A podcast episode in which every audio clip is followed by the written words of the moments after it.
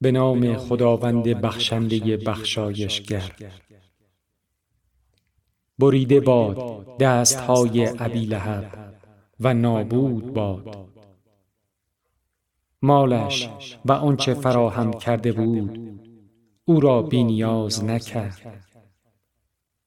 به همین زودی در آتشی درآید دارای زبانه. و زن او همان بارکش هیمه باشد. در گردنش ریسمانی است از رشته های به هم تابیده. تبت یدا ابی لهب و تب. دو فعل تبت و تب و به معنای نفرین کوتاه و نابود باد و یا خبر کوتاه و نابود شده است یا یکی نفرین و دیگری خبر و یا به عکس است. نسبت فعل تبت به دو دست دلالت بر شکست و زیان نامبرده در کوشش ها و انجام کارهایش دارد. زیرا دست عضو کار و بروز نیات و اخلاق است. تصنیه آن یعنی یدا گویا اشاره به کوشش و تلاش وسیع است و تب راجع به شخص ابی لهب می باشد. ابی لهب کنیه عبدالعزا یکی از بنی هاشم و پسران عبدالمطلب و عموی پیامبر اکرم صلی الله بود. با آنکه بنی هاشم همگی پیش از اسلامشان حامی و مدافع رسول خدا صلی الله بودند وی از سرسختترین و کینجوترین دشمنان آن حضرت بود و پیوسته دیگران را به دشمنی برمیانگیخت و آتش تعصبات جاهلیت را در دلها برمیافروخت. او در هر جا و هر مقام مؤثری که رسول خدا صلی الله به دعوت قیام می نمود خود را می رسانید و با زبان تند و حرکات دیوانوارش آشوب به راه میانداخت تا سخن آن حضرت به گوشی نرسد و در دلی جای نگیرد. اندیشه و بهانه بنی امیه و همپیمانهای آنها درباره دشمنی با رسول خدا صلی الله و دعوتش بیش از تعصب جاهلیت و نگهداری حریم بتهای خود این بود که گویا می‌خواهد قدرتی به دست دارد و سروری بنی هاشم را بالا برد.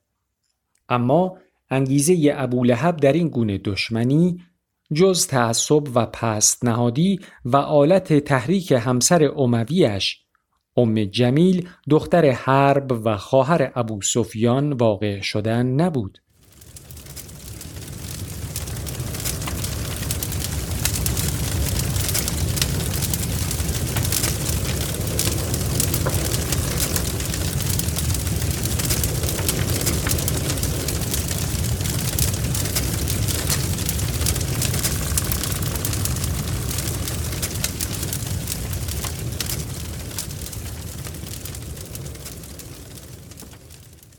تبری به اسناد خود از عبدالله ابن عباس و وی از علی علیه السلام بازگو نموده که چون آیه و انور عشیرتک الاقربین نازل شد رسول خدا صلی الله مرا طلبید و فرمود ای علی خداوند مرا مأمور کرده که خیشاوندان نزدیک خود را انذار نمایم.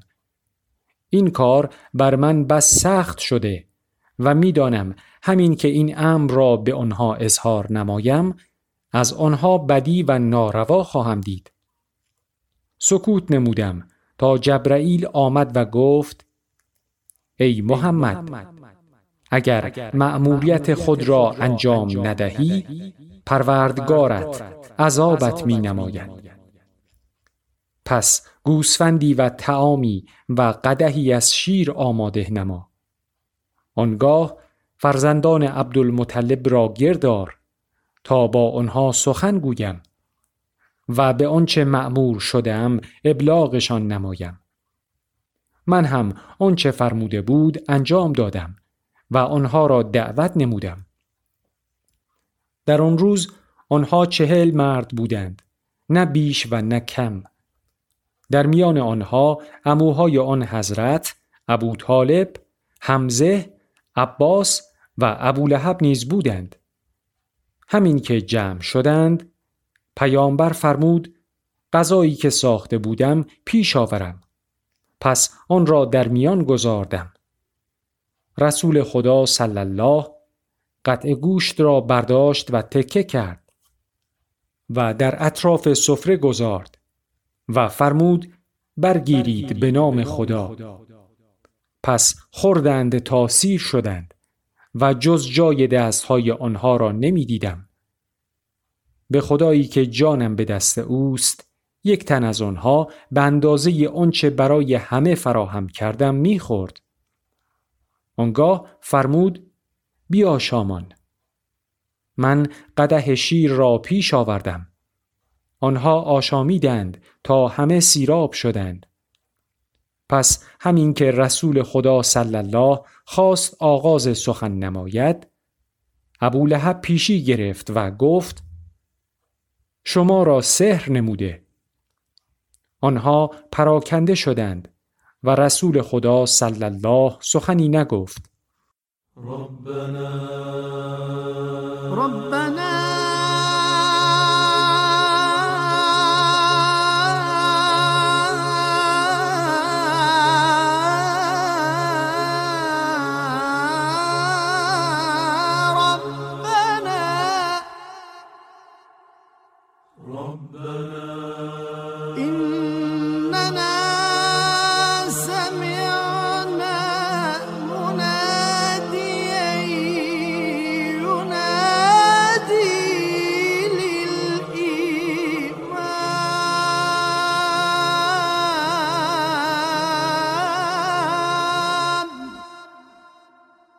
أن آمنوا بربكم فآمنا.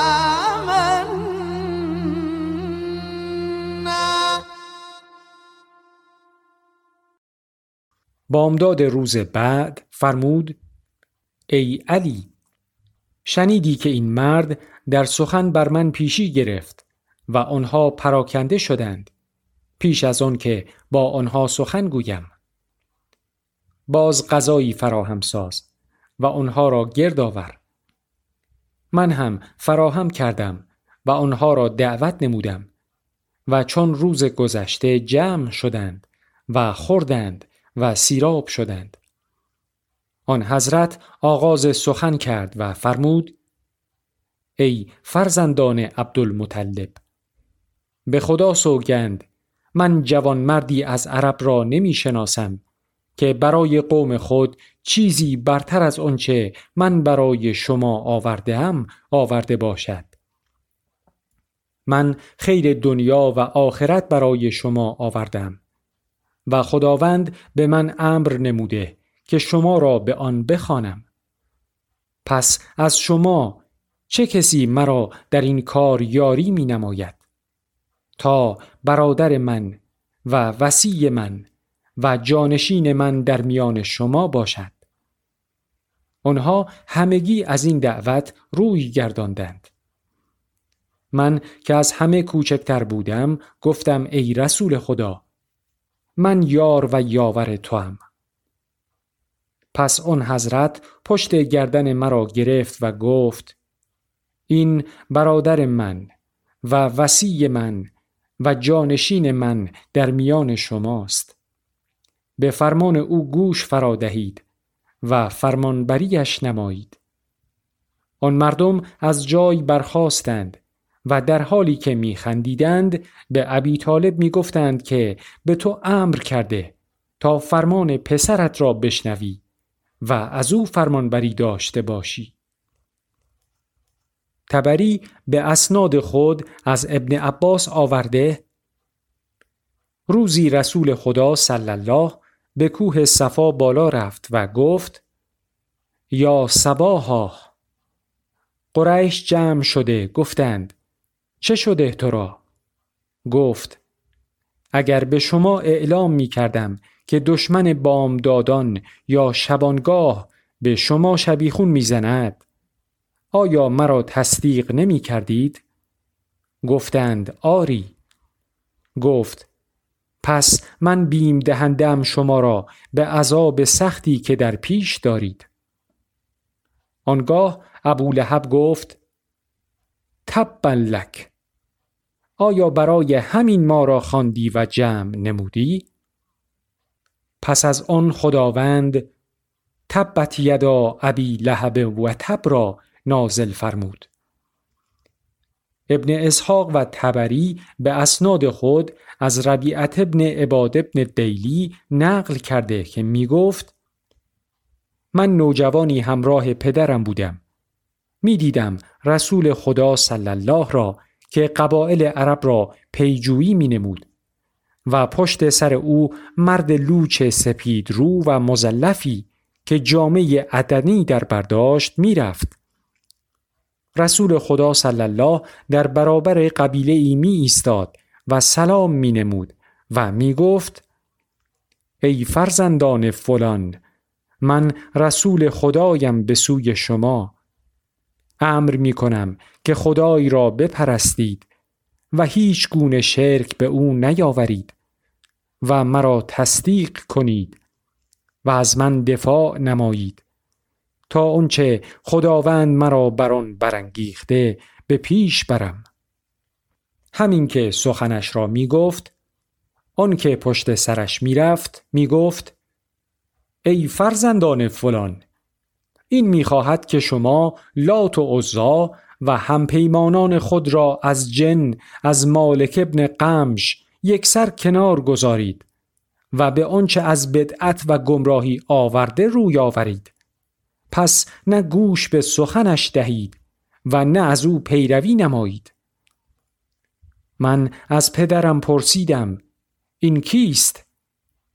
پدرم گفت امویش ابو لهب است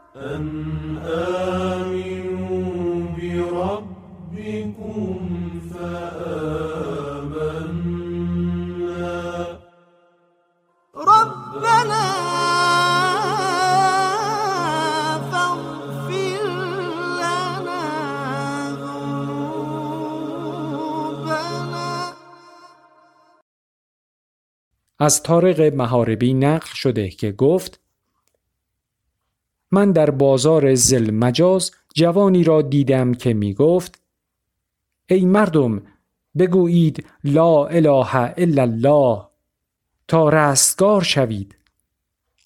ناگاه مردی را پشت سر او دیدم که به او سنگ می‌زد و ساقهای پایش را خونالود کرده بود و می گفت ای مردم این دروغ پرداز است. تصدیقش ننمایید. پرسیدم اینها کیند گفتند این محمد صلی الله است که گمان دارد پیامبر است و آن عموی او ابو لهب است که او را دروغگو میپندارد. پس از آن گروهی از مسلمانان به سرزمین حبشه و سلطان مسیحی آن پناهنده شدند و در مکه زندگی بر رسول خدا صلی الله و مسلمانان بی پناه دشوار شد و قریش به آنها هر گونه آزار و اهانت روا داشتند. و ابو طالب بنی هاشم را برای حمایت و دفاع از رسول خدا صلی الله دعوت نمود. همه بنی هاشم از مؤمن و مشرک دعوت ابو طالب را اجابت نمودند جز ابو لهب که از صف آنها جدا شد و در صف پیمان سران قریش درآمد و در قطع نامه شرکت نمود که مفاد آن محروم نمودن بنی هاشم از همه حقوق و روابط و معاملات بود و بر اثر آن دو یا سه سال مرد و زن و کوچک و بزرگ بنی هاشم در شعب ابی طالب پناهنده شدند و با گرسنگی و سختی به سر بردند و نیز ابو لهب دختران رسول خدا صلی الله رقیه و ام کلسوم را پیش از بعثت به همسری پسرانش برگزیده بود و پس از آن پسران خود را وادار کرد که آنها را طلاق دهند و از خانه بیرون کنند تا آن حضرت در خانه اش نیز دچار رنج و سختی شود. احمد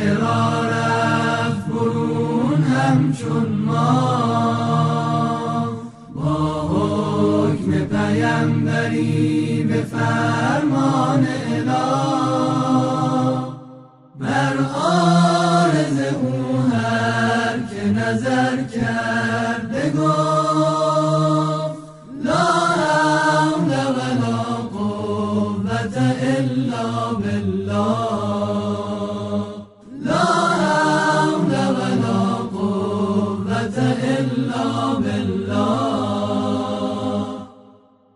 اینها نمونه هایی از خوی و روش کینجویی و فتن انگیزی و آتش افروزی ابو لهب بود. شاید کنیه ابو لهب را چنان که بعضی گفتند مسلمانان یا قرآن برای نشان دادن همین خوی و روش به عبدالعزا دادند و گویا کنیه اولیش از جهت فرزندش عتبه ابو عتبه بوده است. و شاید کنیه ابو جهل هم که نامش امر ابن هشام بوده پس از پایداریش در جهل و کفر به او داده شده است. چنان که شخص راستگو و درستکار را ابو صدق و دروغگوی دروغ پرداز را ابو کذب و شرور را ابو شر و نیکوکار را ابو خیر می نامند. گویند رسول خدا صلی الله ابل محلب را چون رویش زرد بود ابا سفره نامید. و بعضی گفتند چون ابو لهب گونه سرخ و برافروخته داشت بدین کنیه خوانده می‌شد. وجه تصمیه ابو لهب هرچه باشد چون حروف عله در اعلام و القاب و کنیه با تغییر اعراب تغییر نمی نمایند در این آیه که ابی لهب به جای ابو لهب آمده گویا اشاره به همان معنای وصفی آتش افروز دارد.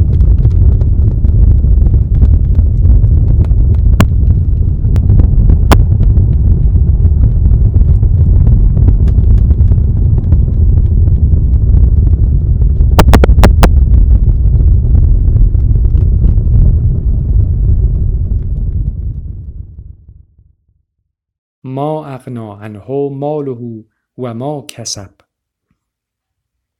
ما نافیه یا استفهامیه انکاری است. انه چون اشعار به رد و دفاع دارد مفهوم ما اغنا عنه این است که گمان داشت مالی که اندوخته و قدرت و نفوذی که فراهم ساخته وی را از هرچه بینیاز می کند و در برابر حوادث از او دفاع می نماید و از سقوطش باز می دارد. نه آتش افروزی و آشوبگری لحب توانست ریشه اسلام را بسوزاند و جلوی تابش وحی محمدی صلی الله را بگیرد و نه مال و جاهش او را نگاه داشت. او هنگامی که دید سران قریش با ساز و برگ و سپاه مجهز شتابان از مکه بیرون رفتند و در بدر با گروه اندک بی ساز و برگ مسلمانان روبرو شدند چشم به راه بشارت فتح و اهدای سرهای محمد صلی الله و پیروانش بود ناگاه خبر شکست رسوای قریش و به خاک و خون کشیده شدن و در چاههای بدر جای گرفتن سران آنها و همکاران خودش را شنید.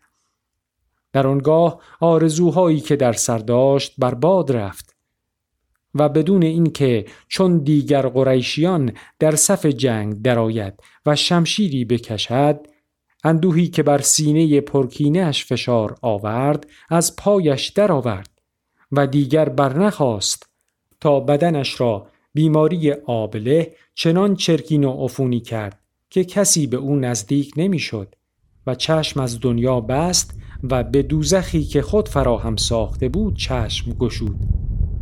و فرزند گستاخش عتبه را نیز نفرین رسول خدا صلی الله گرفت و در میان راه شام گرفتار دندان و چنگال شیر گردید. همسرش ام جمیل هم از آتش حسد و اندوه میسوخت تا در پی شوهر و پسر و کسانش رفت. ما اغنا انه ماله و ما کسب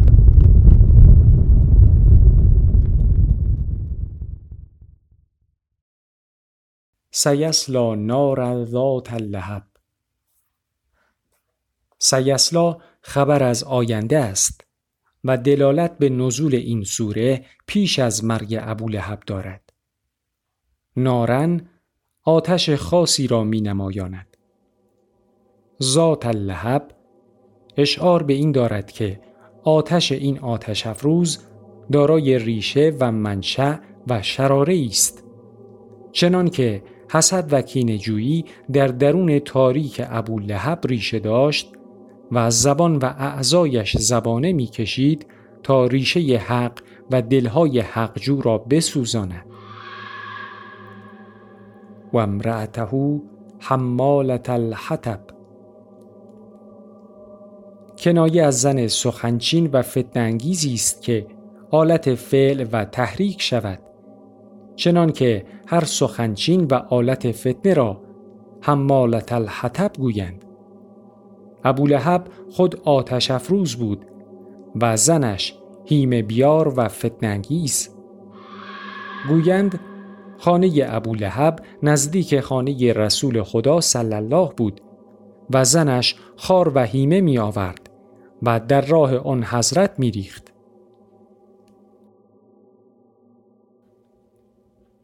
فی جیدها حبل من مسد جید نمای گردن و محل آرایش و گردنبند را می نمایاند. این زن که باید خود را بیاراید و وظیفه خانه را به گردن گیرد آنچنان مسخ و دگرگون گشته که به صورت شیطانی فتنانگیز و حیوانی بارکش درآمده و تناب زخیم هیم کشی را به گردن نهاده است. اگرچه ظاهر آیات این سوره محدود به مرد و زن معروف و مشخصی می باشد اما اشارات و تعبیراتی که در این آیات آمده نامحدود است و عاقبت شوم و اوصاف هر مرد و زنی را می نمایاند که در برابر دعوت به حق و خیر آتش افروزی و فتن انگیزی می کنند.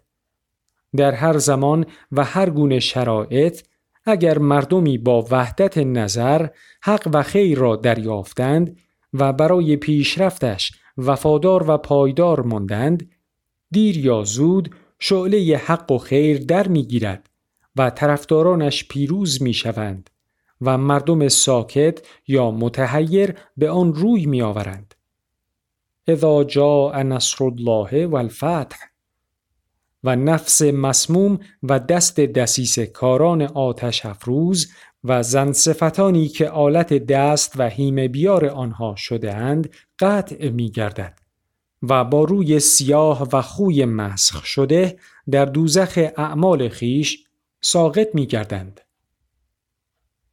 گویا نظر به همین تناسب و علیت است که در قرآن این سوره بعد از سوره نسخ قرار داده شده. با آنکه سوره تبت مکی است و سوره نصر سالها پس از آن در مدینه نازل شده است.